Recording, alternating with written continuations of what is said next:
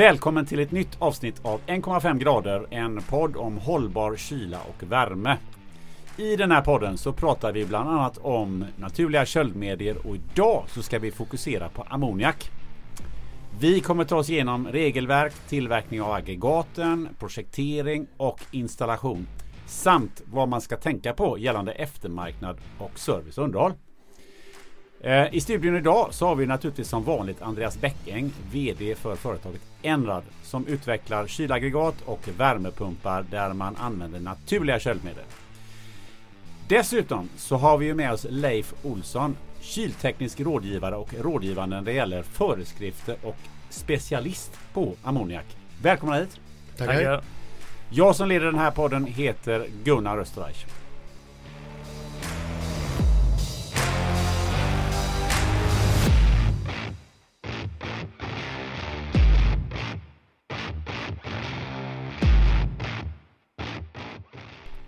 Eh, jag tänkte börja med det Andreas. Alltså, jag känner ju bara till ammoniak från, från luktstötarna från min gamla bandyplan i Kungälv. Vad är din relation till eh, ammoniak?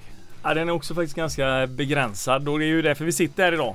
Eh, vi ska ju se till att få lite eh, bra info nu från en expert då, som vi säger i den här branschen. Alla experter i den här branschen för övrigt. Eh, och ammoniaken, eh, det, man har ju snubblat på det. Vi gör ju ofta i form av projekteringar då. Nu blir det inte att vi jobbar med propan eller HC, hydrocarbons. Så vi, det blir inte att vi direkt eh, konkurrerar med ammoniaken för det är oftast eh, betydligt större anläggningar många gånger och det är en liten annan typ av applikation många gånger. Mycket, mycket isbanor i alla fall eh, har det varit innan. Mycket industri då. Eh, är väl där vi snubblar på det. Men jag kan inte påstå mer än eh, det är väl doften då som man såklart, den känner man ju väl till. Man har ju varit på utbildningscentrum i Katrineholm och där har man ju fått vara och hälsa på några gånger och det är ju Det är lite boxarfeeling på det hela va. Man känner att nu kvicknar man till lite. Man boffar i sig.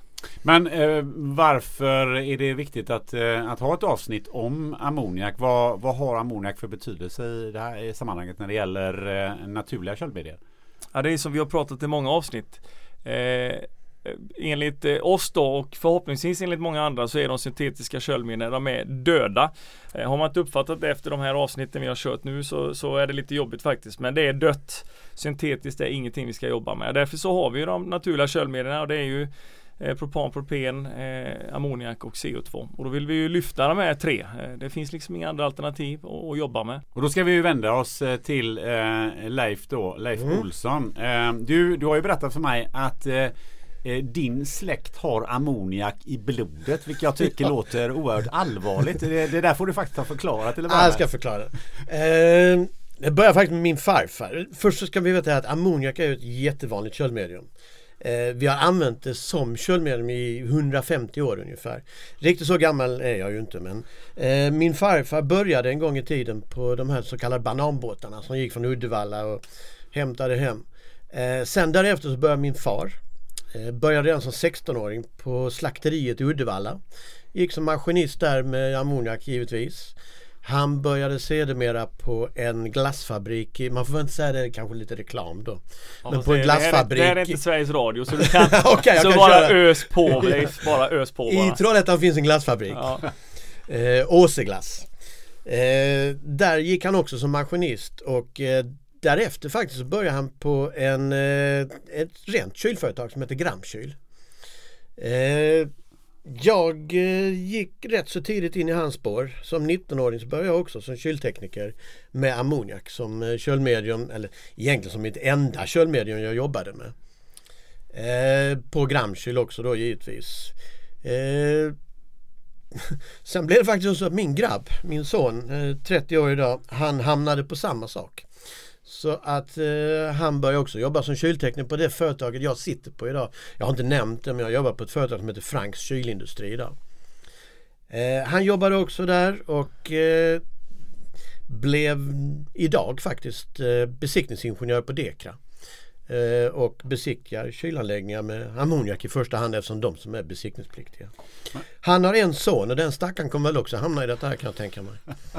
Där är vi men, men det är faktiskt ja. inte, det är det som är grejen med ammoniak. Alltså de som är, alla är extremt hängivna.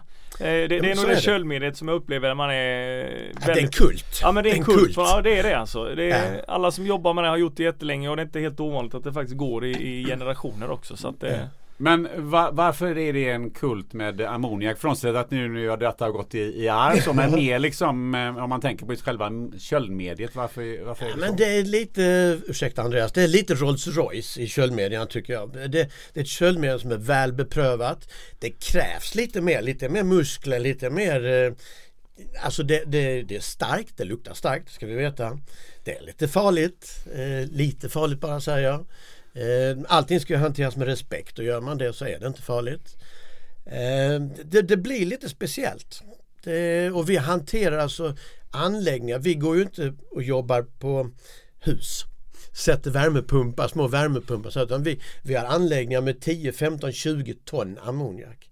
Allting är stort, stabilt och det är väl det, det är lite manligt det där. Det ska vara stort och, och bullrigt. Ja det är det vi lyser lite med den frånvaron av kvinnor än så länge men det kommer kan jag trösta våra lyssnare med också här att det, den här branschen är ju eh, Får man säga att den är väldigt gubbig va men vi, vi kommer ha lite kvinnor som kommer framöver då. Vi har faktiskt anställt. Det, ja, vi har ett par stycken eh, tjejer som Vi har faktiskt 40 procent kvinnor i vårt bolag så att det kan jag säga att det är rätt unikt. Ja då är ni bättre än oss. Ja, det, Ja men det är bra, men, men kan du eh, berätta lite mer detalj då? Mm. Vad, när använder man eh, ammoniak i kylsammanhang? Eh, ammoniak har ju den eh, fördelen att det är ett jättehögt energiinnehåll. Vilket innebär att i små applikationer så är det inte eh, varken ekonomiskt eller eh, processmässigt rätt att använda utan vi, vi ska upp. Vi ska upp lite i effekter. Så att vi har ju precis som Andreas nämnde isbanor, du nämnde bandybana. Det är ju typexempel. Stora fryshus. Eh, mycket när du har låga temperaturer, alltså som i frys. Eh, vi pratar ju indirekta system och direkta system.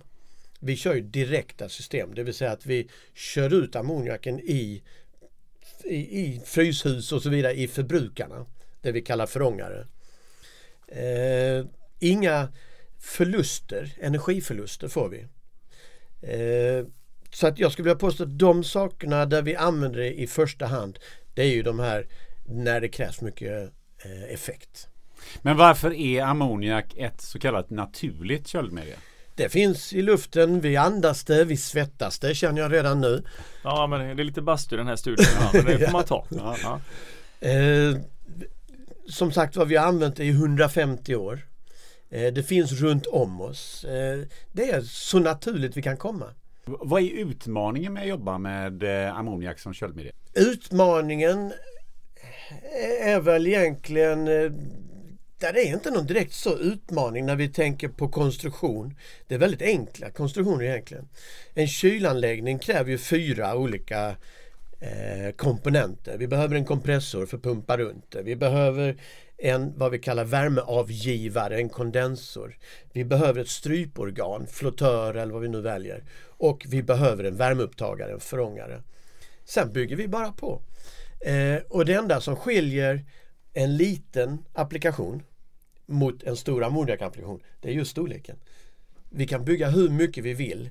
Eh, jag tror det här vi säger utmaning, de utmaningarna har vi kommit över eftersom vi har använt det så länge och, och det är så väl beprövat.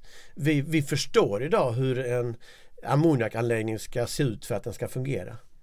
Men eh, om det skulle vara något läckage så, så, så känner man ju lukten det av känner man direkt. Eh, vi pratar hela tiden om det här med koncentration i luft. ppm kallar vi det. Eh, du känner alltså redan vid 5 ppm, då känner näsan det. Och 5 ppm då är vi väldigt långt ifrån skadliga gränser. Eh, det finns ju eh, Luktgränsen är alltså då 5 ppm. Vid 25 ppm då är det en tydlig lukt. Det är ingenting som är skadligt eller någonting men vi, vi känner det tydligt. 50, mm, då börjar det krypa lite i ögonen och lite i det är ju vad vi kallar hydrostatiskt. Det drar till sig fukt. Mm. Så vi känner det i våra ljumskar, vi känner det i våra armhålor, vi känner det i ögonen. Ställen som vi har mycket fukt på, det svider ordentligt. Eh, vi ska ända upp till eh, 3500 ppm innan det börjar bli dödligt. Det är ingen människa som står kvar i de ppm. Nej, det är ingen risk. de koncentrationerna. Det finns ju faktiskt eh, föreskrifter. Nu går jag lite i handlingarna förväg. Eh, Arbetsmiljöverkets föreskrifter. Det finns en som heter AFS 2018-1. Hygieniska gränsvärden. Eh, och där är ju rätt så tydligt att du får ju bara vistas ett visst antal timmar när det är 50 ppm. Det är deras högsta värde.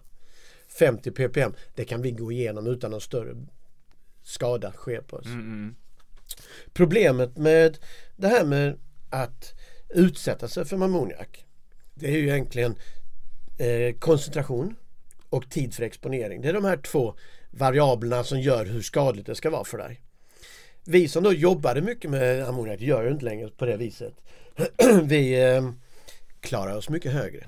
Vi står kvar längre. Och sen är det lite macho också att stå där. Jag Luktar tänker att det är det som är grejen i Ja. det hela. Nej men det, det är inte så mycket annat. Det blir en vanesak till slut vilket du klarar av. Eh, Och då utsätter dig för Ja, högre yes. koncentrationer under längre exponeringstid. Mm, ja. då börjar det få effekter. Eh, jag kan inte säga någon på rak arm. Min far som då jobbat så länge och jag själv jobbade ju länge med det. Vi har ju inga större Men, Eh, men, men- men, nej. Nej, det, lite ryckningar. Lite där. Nej men alltså det, det, vi, vi, har, vi kan inte se någonting. Det som många däremot har tagit skada av inom kylbranschen det är ju gamla isoleringsmaterial och sånt här. Mm. Det vet vi om. Eh, men just ammoniak eh, har, in, har vi varit förskonade om.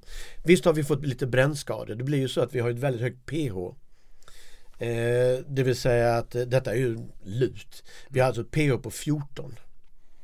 Vilket innebär att får du det på huden så blir det som tvål. Huden rinner av dig. Där finns många som har fått brännskador. Ehm, givetvis fått i ögon och så vidare. Ehm, min far fick i båda ögonen så han blev ju liggande en månad med mörker. Ehm, fick lite ärr på det men klarade sig ändå. Vi har varit väldigt förskonade från olyckor. Ehm, jag, jag det är så, det är så med allt. Vi, det, det är det, jag tycker det får lite Får alltid fokus när vi pratar naturliga köldmedier med så ska man då leta fram ett fåtal olyckor. Men alltså jag vet ju att det finns ju eh, betydligt mer olyckor med, eh, med syntetiska köldmedier än vad det gör med de naturliga. Nu har det att göra med att det givetvis ser ut som det gör på marknaden med att fördelningen är därefter också. Men det handlar ju alltid om det. Hur eh, har personen i fråga som jobbar med det här Agerat. agerat liksom. Ja. Det är det. Och ammoniak har ju den fördelen som vi sa innan, man känner väldigt tidigt i doft. Vi får en respekt. Och den respekten ska man ju inte tumma på. Det, det är jobbigt om man får det på sig. Det luktar starkt. Det luktar inte illa, det har jag sagt. Det luktar inte illa. Det, men, men det luktar starkt. Eh, vilket innebär att vi får en tidig varningssignal. Jag säger det, det är väldigt ärligt köldmedium. Men okej, okay, jag tycker vi kastar oss in här i eh, tillverkning av eh, aggregat. Vad, vad är det, hur funkar det och vad, vad är det man ska tänka på där Leif? Det, det är ju så här att när det är ammoniak så kallar man det här man pratar olika köldmediegrupper. Och ammoniak är en köldmediegrupp som vi kallar 1. 1 är, jag, jag vill inte kalla det farliga egentligen, men det är de som har mer risker. Eh, vi har, eh, om vi nu pratar med Andreas hemmabana här, så är det ju ammoniak, propan, propen. Yes. De tre är de som vi tydligast använder inom kylindustrin. Eh, de hamnar i samma och det innebär att man höjer kraven. Man höjer kraven rätt så rejält. För att det ska vara säkrare. Ska. Exakt. Ja. Vi, vi, eh, så vi använder till exempel, eller inte till exempel, jo det kan vara till exempel. Vi använder PEDen, den vi kallar Pressurized Equipment Directive. Det är ju det här tryckkärlsdirektivet, det europeiska. I Sverige har vi översatt den till en AFS som då är Arbetsmiljöverkets författningssamling. Där heter den 2016 1. Den beskriver precis hur vi ska tillverka den. Eh, det finns ett kapitel där som heter bilaga ett väsentliga säkerhetskrav. Så står det exakt hur du ska dimensionera, vilka material du får använda och så vidare. Eh, Vi tar även hjälp av olika standarder. Och då har vi en standard som heter 13480 som beskriver rörledningar av stål. Hur vi ska dimensionera dem, hur vi ska prova dem. För det är nämligen så att det finns ett provningskrav eh, det här vi kallar oförstörande provning. När vi sätter ihop två rördelar så måste vi kontrollera den skarven vi gör. Eh, jag har inte sagt det innan men ammoniak då bygger vi ju med stål. Vi kan ju använda andra material när det gäller eh, de här andra köldmedlen som vi hamnar i 2A. Då kan vi använda koppar till exempel. Det går ju definitivt inte i ammoniak. Eh, så att även provning, eh, dimensionering, eh, val av material. Alltihopa det här kan vi läsa i vår PED. Och allt vi gör när det är över DN25, nu går jag in på små detaljer här men eh, i dimension på rör, ska kontrolleras av en tredje part. Det räcker inte med egenkontroll. När vi tillverkar i CO2 och de andra, de här som vi vad kallar de, syntetiska köldmedierna, mm. då är det mycket som egenkontroll. Och tyvärr är det ju så att många uppfattar egenkontroll som ingen kontroll.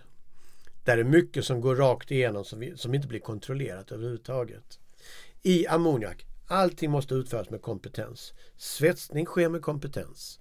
Provning sker med kompetens.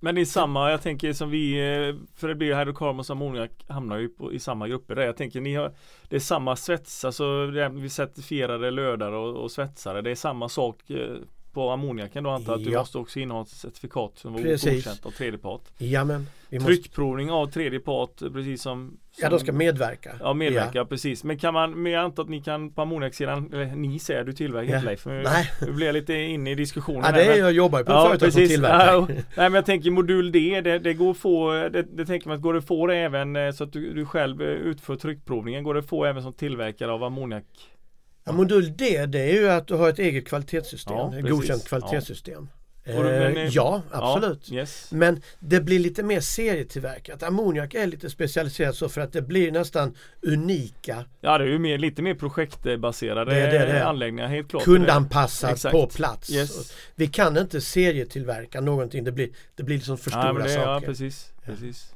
Mm. Så att ofta så tillverkade vi, vi har varit inne lite grann på det här med aggregat. Ett aggregat är ju en fullständigt funktionell enhet. Ja. Eh, ett aggregat använder man ofta en modul som heter G. Eh, vi pratar kategorier. Eh, och kategori 4 hamnar det ju, det hamnar det fort i. Eftersom det är ett farligt köldmedium och vi har rätt så stora volymer, hyggliga tryck. Vi har kanske 22 bar eller någonting på högtryckssidan. Nej, men de, är, de är tillverkare nu. Vi kan börja där. Har vi, har vi några tillverkare i Sverige? För jag har rätt dålig koll på det här ifrån eh, Vad har vi för stora tillverkare av ammoniakanläggningar i Sverige? Det måste vi ju faktiskt eh, Ja, det, då måste jag ju säga Och det är inte Sveriges Radio. Det är inte Sveriges Nej, Radio heller. Så att här får man säga det. Det, det är intressant att veta. Jag skulle vilja säga, ja men det finns bara Franks. Ja, det, är klart det, det finns du, ju fler såklart. Tror klart. Det är klart eh, ja. Men vi på Franks, alltså detta är ju Sveriges största kylföretag. Ja eh, som har långa band. De började redan på 50-talet och började tillverka ammoniakanläggningar. Jättestor erfarenhet och eh, så vitt jag vet så är det vi som bygger de största anläggningarna idag. Ja. Eh, givetvis finns det andra. så är det. Mm. Ja, och det finns ju både mindre företag och medelstora företag som också tillverkar det. Eh, jag behöver inte säga några namn sådär direkt. Nej det vill du inte. Nej men jag tänker det, det är ju SLS till ja, exempel. Men precis, men var, ja, ja, men de, har... ja, de kör också. Men jag tänker Franks, är man, tänker man installatör, inte tillverkare. Förstår du vad jag menar? Ja. ja. Eh. Men är det så att installatörsbolag, vi har ju Lejonkyla, nu får vi se vad vi tar mm. med och inte av det här men vi har ju, ja. Men som vi, tillverkare som sätter ihop och C-märker produkten tänker jag. Är det, är det mm. Franks exempelvis i det här fallet? Som ja, gör vi det? gör ju inte det direkt. Nej. Det gör vi inte utan Nej. vi platsbygger eh, C-märke på plats. Ja, det är det jag menar. Men det är ändå ja. Frank som, som är lite, ja, vi kan, vi kan säga installatören då. Ja, det blir det. Men det blir, men är lika med tillverkaren helt enkelt. Ja. Ja, ja. det... Eh, eh, installatörer, då tänker jag att han köper någonting. Han köper en produkt av dig till exempel. Ja, exempelvis och så kör han och ställer det där. Ja. Då är han en installatör. Korrekt. Eh, men vi, vi gör ju hela förloppet. Ja. Vi konstruerar, vi bygger och, och, så vidare ja. och så vidare på plats då. Okay. Jag trodde faktiskt att det var samma, att är någon form av tillverkare som, som levererar komponenterna ja. nedbrutna. Ja men det, det gör vi också men det är mest inom eh, CO2 delen. Ja, men, yes. Där köper vi ju färdiga aggregat ja. och då blir vi bara installatörer. Ja. Ska vi prata lite om CE-märkning? Um, mm. Ja, Eh, för det är snart att vi kommer in på det här med vilka standarder man tillverkar. För det här blir också intressant nu för nu tycker jag nu kommer vi då in på att det är ju inte en fabrik som står och bygger aggregaten utan nu gör vi det på plats och då är det, undrar jag givetvis eh, vad, vad, är det för standarder som man tillverkar efter då där ute? Eh, först och främst är det ju PEDen vi går efter. Det, det vill säga i, i projekteringsstadiet. Vi tittar ju vad behöver vi? Eh, hur mycket? Oftast är det så vi får ju bara en förfrågan. Hur, vad, vad är det ni vill? Ja, vi vill ha minus 40 grader i detta här rummet. Då får vi ju börja räkna ut hur mycket effekt behöver vi och så vidare. och så vidare. Hur många kompressorer behöver vi? Vad är för dimensioner på rör? Hela den här projektdelen det sitter våra konstruktörer och gör. När de är klara med det så börjar vi titta på okej, okay, var hamnar vi i kategori? Det vill säga direktivet. Hur mycket kommer det styra? Då hittar vi att vi har kategori 1 rör, vi har kategori 2 rör. Sen 1 och 3 så dyker det upp ett kategori 3 rör också. Nu är det PEDens kategori vi pratar om. Då måste vi ha en konstruktionsgranskning av en tredje part. Då går ju den in. Och då har vi en standard de kontrollerar mot som heter 13480. Det är en svensk standard som också är harmoniserad. Då har vi den klart. Sen kör vi det på plats. Eh, och sen börjar vi då svetsa och dona och då är det fortfarande 13480 vi gör det efter. När vi är klara så ska det där CE-märkas. Och då CE-märker man ju givetvis efter ett direktiv. Och i vårt fall så blir det ju PEDen ja. som CE-märkningen sker efter. Vi kommer dessutom att involvera ett tredje part som ska göra vad man kallar en slutkontroll. Vi gör under själva förloppet när vi bygger det här så använder vi en tredje part. Dels så ska de göra vad vi kallar en tillverkningskontroll. Tillverkningskontrollen det är ju det vi kallar oförstörande provning. Det vill säga vi ska köra röntgen. Eh, vi ska köra kanske någon penetrant provning, det är en ytprovning av en skarv. Vi ska göra tryckprovning med gas brukar det vara eftersom vi vill inte ha någon vatten i en kylanläggning. Eh, tryckprovningen är ju bara för att se till så att vi har en hållfasthet. Att vi har beräknat hållfastheten i rörledningar tillräckligt. Eh, sen gör vi en slutkontroll. Och då kommer en tredje part, ett anmält organ kallar vi dem då. Kommer och går igenom all dokumentation. De tittar på rörmaterial, de tittar på vem som har svetsat det, att svetsaren har sina eh, svetsarprövningar klara, att det finns det vi kallar VPS, procedurer. Eh, de tittar på att det finns certifikat på rörledningarna eller på materialet överhuvudtaget. Eh, tittar så att ritningarna stämmer, att vi har byggt så som vi har sagt vi ska göra. Hela det här kallas en slutkontroll. Och då kommer det anmälda organet att skicka ett certifikat till oss. Och det här certifikatet om överensstämmelse heter det. Det ligger till grund för det vi senare gör som ett, det du också gör antagligen, Declaration of Conformity ja. heter det ja, fint. Precis. Ja. Eh, alltså det är tillverkarens garanti på att vi har gjort detta rätt. Och vi har haft en tredje part som har intygat att vi har gjort det rätt. Ja. Nu är allting klart. Nu är det C-märkt. Vi har skrivit ut våra försäkran som vi kallar det. Ja. Då kommer den här gubben som vi kallar anmält organ att byta keps. Och så sätter han på sig en keps där det står ackrediterat kontrollorgan på. Och då jobbar han enligt svenska föreskrifter. Och den föreskriften som då gäller den heter vad den du var inne på AFS 2017 kolon 3. Ja. Det är alltså användning och kontroll av trycksatta anordningar. Då ska han göra sina första kontroller. Ja. Ja. Och då ska vi klassa om det här. Nu blir det klassningar plötsligt. Då är det klass A eller klass B. Och, och det, det, är också en annan föreskrift som eh, styr det då som sagt var. Då ska vi ha första kontroll. Första kontroll innebär att man ser till så att den är tillverkad, att det finns papper på den, att den är tillverkad på det viset den ska göra. Att den är lämplig för sitt användningsområde. Och att den inte har tagit skada ska man också titta på så att det inte är skador på dem. Och då skriver han ut ett första kontrollintyg. Sen är vi färdiga att köra. Vi provar såklart lite säkerhetsfunktioner också. Ja, men det är tillverkarledet kan man säga till eh, det är färdigt hos kund. Ja, det är det. Mm. Där är vi. Så detta är ju de papperna som vi som tillverkare lämnar över till slutkunden eller som han heter idag, arbetsgivaren. Alla de papperna som jag har gått igenom nu. Egentligen är det bara tre papper. Det är första kontrollintyg. Det är en försäkran om överensstämmelse och det är en bruksanvisning. Ja. Det lämnar jag över. Sen ligger ansvaret hos den vi kallar arbetsgivaren. Ja du ser, jag tänker vi har ju använt olika namn. Vi har ju kallat det ägare då i Ägare, brukare. Eh, bru, ägare, brukare brukar vi ha, har vi benämnt det. Ägare, ja, brukare men idag heter det arbetsgivare. Ja. Och det är han Men är det, enligt, är, är det enligt regelboken här hur man kallar det arbetsgivare? Arbetsgivare. Ja. Det är ruggigt alltså. Ska vi hålla reda på detta nu? Att, att vi har bytt benämning? Ring mig bara. Ja, vi som alltid säger ägare, brukare, ja, arbetsgivare. Arbetsgivaren. Det är Ja. arbetsgivaren som har det juridiska ansvaret både för arbetsmiljö och alltihopa. Och eftersom de här föreskrifterna ligger under Arbetsmiljöverkets Jajamän. föreskrifter Yes, yes, yes. och jajamän, eh, så har han en skyldighet att upprätta riskbedömningar, program för fortlöpande tillsyn, livstidsbedömningar, ett program för ständig övervakning. Hela det här är han skyldig att upprätta. Ja, och det var det vi var, hade, när vi hade Benny från Dekra här så pratade vi ju en hel del om detta och det är just att det här gäller ju allt. Eh, Allt. Inom det är inte så att det är just bara vi pratar, för att vi pratar om naturliga köldmedier så så är det ju inte bara det som omfattas av detta utan eh, allting, alla köldmedier omfattas ju av samma Absolut. upplägg. Så att, Och, och eh, det, nu ska vi Nu pratar vi ju kyla, det är ju därför vi sitter Ja. här. Men det gäller ju såklart alla andra trycksatta anordningar. Expansionskärl, luftbehållare, pannor, vattenvärmare, vad du nu har där. Allting går under samma. Men hur ofta eh, kontrolleras den här anläggningen? En kylanläggning, i dagsläget så kontrolleras de var tolfte månad.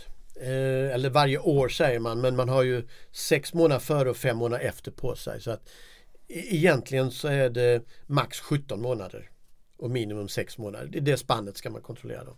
Och det är varje år nu.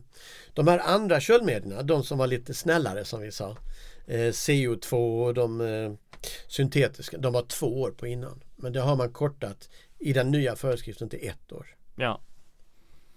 Yes. Så alla är ett år idag. Sen är det ju den risken också att om jag kommer ut, nu kommer jag inte ut längre eftersom jag inte jobbar som besiktningsman längre. Eh, men om besiktningsmannen kommer ut och hittar någonting som avviker. Eh, det vill säga det kan vara en säkerhetsventil som inte öppnar eller en vakt som inte bryter. Då har man rätt att halvera intervallet. Så det som var 12 månader halveras till 6 månader istället. Under en begränsad period antar jag då eller? Tills Inte- den, eh, ja det är ju till nästa besiktning. Ja, ja okej, men nästa jag tänker du måste väl ändå göra en åt... Ja, fast åtgärden måste du Är väl ändå okej? göra direkt? Den ska du göra. Ja, och den kontrolleras direkt också. Eller menar du att det, då, då är det först efter sex månader som man kollar den? Det kan ju... Det ska åtgärdas. Eh, Det heter eh, godkänd efter åtgärd. Ja, Så den måste ju åtgärdas först innan Ja. den godkänd. Och då får du sex månader. ja okej, från... Okej, då är jag med. Mm. Och då tittar man just på den eh, komponenten som inte fungerade. Ja. Så att man inte har ett systemfel, eller någonting som är återkommande hela tiden. Därför man vill lägga det på sex månader. Ja. Sen har det gått ytterligare sex månader så tar du din vanliga intervall. Och är det då okej, ja, Mm. Ja, då får du ett år nästa gång. För jag tänker här blir det ju ännu mer att eh, eh, om man tänker sig att nu har ju då samma eh, företag då får vi säga har ju både byggt anläggningen och kanske då sköter servicen. Ja. Och då tänker jag mig att då är det ju ännu lättare för att den här ägaren, brukaren, eh, arbetsgivaren faktiskt tänker att ja men skönt. Eh, det är deras ansvar nu att allting görs på rätt sätt här. Och Ja. det Ja, men jag förstår vad du menar. Och, och, och det är det ju inte för att eh, arbetsgivaren har ju fortfarande ansvar på att den kontrolleras varje år. Att eh, de här 2017 kolon 3 riskbedömningar uppdateras varje år. Han har ett samordningsansvar. Det vill säga att alla som kommer in i eh, den här anläggningen måste anmäla sig till samordningsansvarig. Till gemensamt så gör de en riskbedömning innan de påbörjar arbetet. Hela den biten ligger ju faktiskt på arbetsgivaren. Sen om man har delegerat ner det, det är fine. Men då ska det finnas en tydlig delegeringsordning också. Men i slutänden så är det alltid arbetsgivaren som får skaka galler. Ja. Han har arbetsmiljöansvaret. Även om så att säga, anläggningen är eh, kontrollerad och så händer det plötsligt någonting. Har man då Ja. fortfarande an- ansvaret som arbetsgivare då? Alltid. Ända in i det sista. Men det är ju det, är det som är grejen med men det är ju då du ska kunna uppvisa att du faktiskt har eh, Delegerat. ja, är delegerat men jag menar att du ska kunna uppvisa att vi har gjort alla de här grejerna som Ja, i- olyckor de händer ju. Det Olyckor man- händer ju, det är det jag menar. Absolut. Att, att man ska ju då kunna uppvisa att vi har ju faktiskt jo- jobbat förebyggande för det är ju egentligen det som hela AFS, all AFS handlar om att jobba förebyggande för att inte Ja, och du kan bryta ända ner till arbetsmiljölagen. Som säger att du ska förebygga och förhindra Jajamän. olyckor. Yes.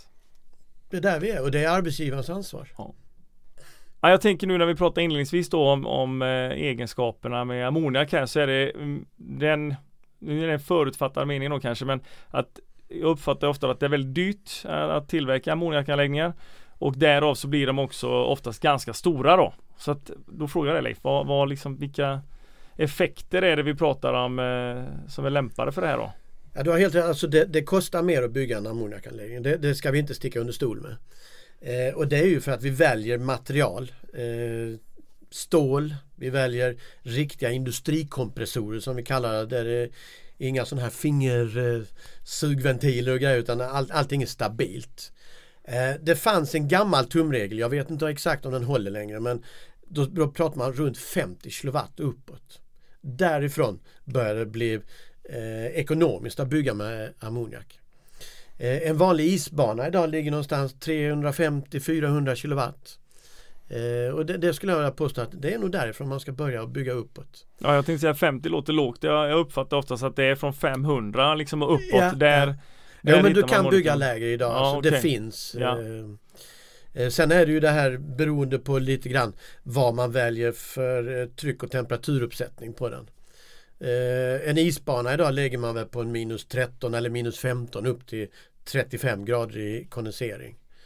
Eh, och då, då, har man nog bäst. Men vi kan ju ligga och köra flera megawatt på eh, eh alltså, alltså på minus 40.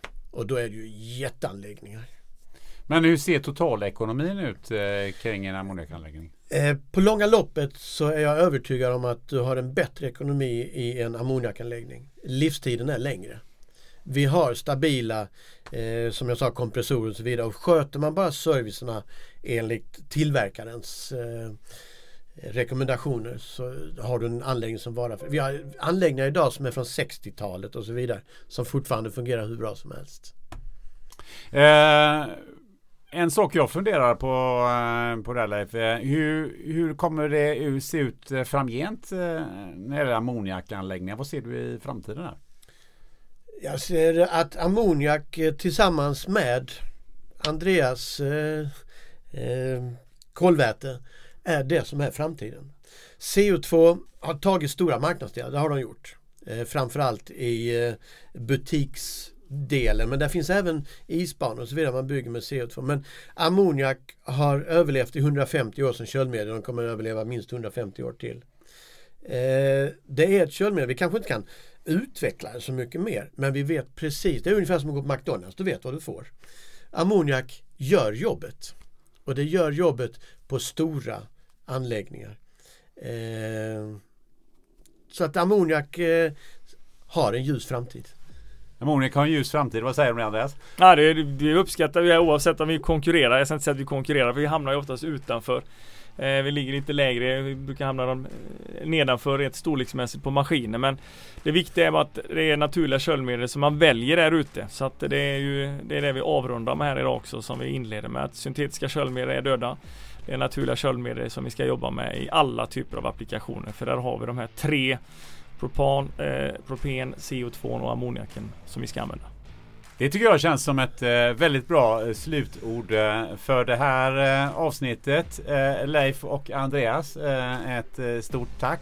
Och särskilt till dig Leif med alla kloka ord och tankar och input när det gäller ammoniak. tack till dig som har lyssnat på det här avsnittet och vi ses och hörs framöver. Tack ska ni ha. Tack allihopa.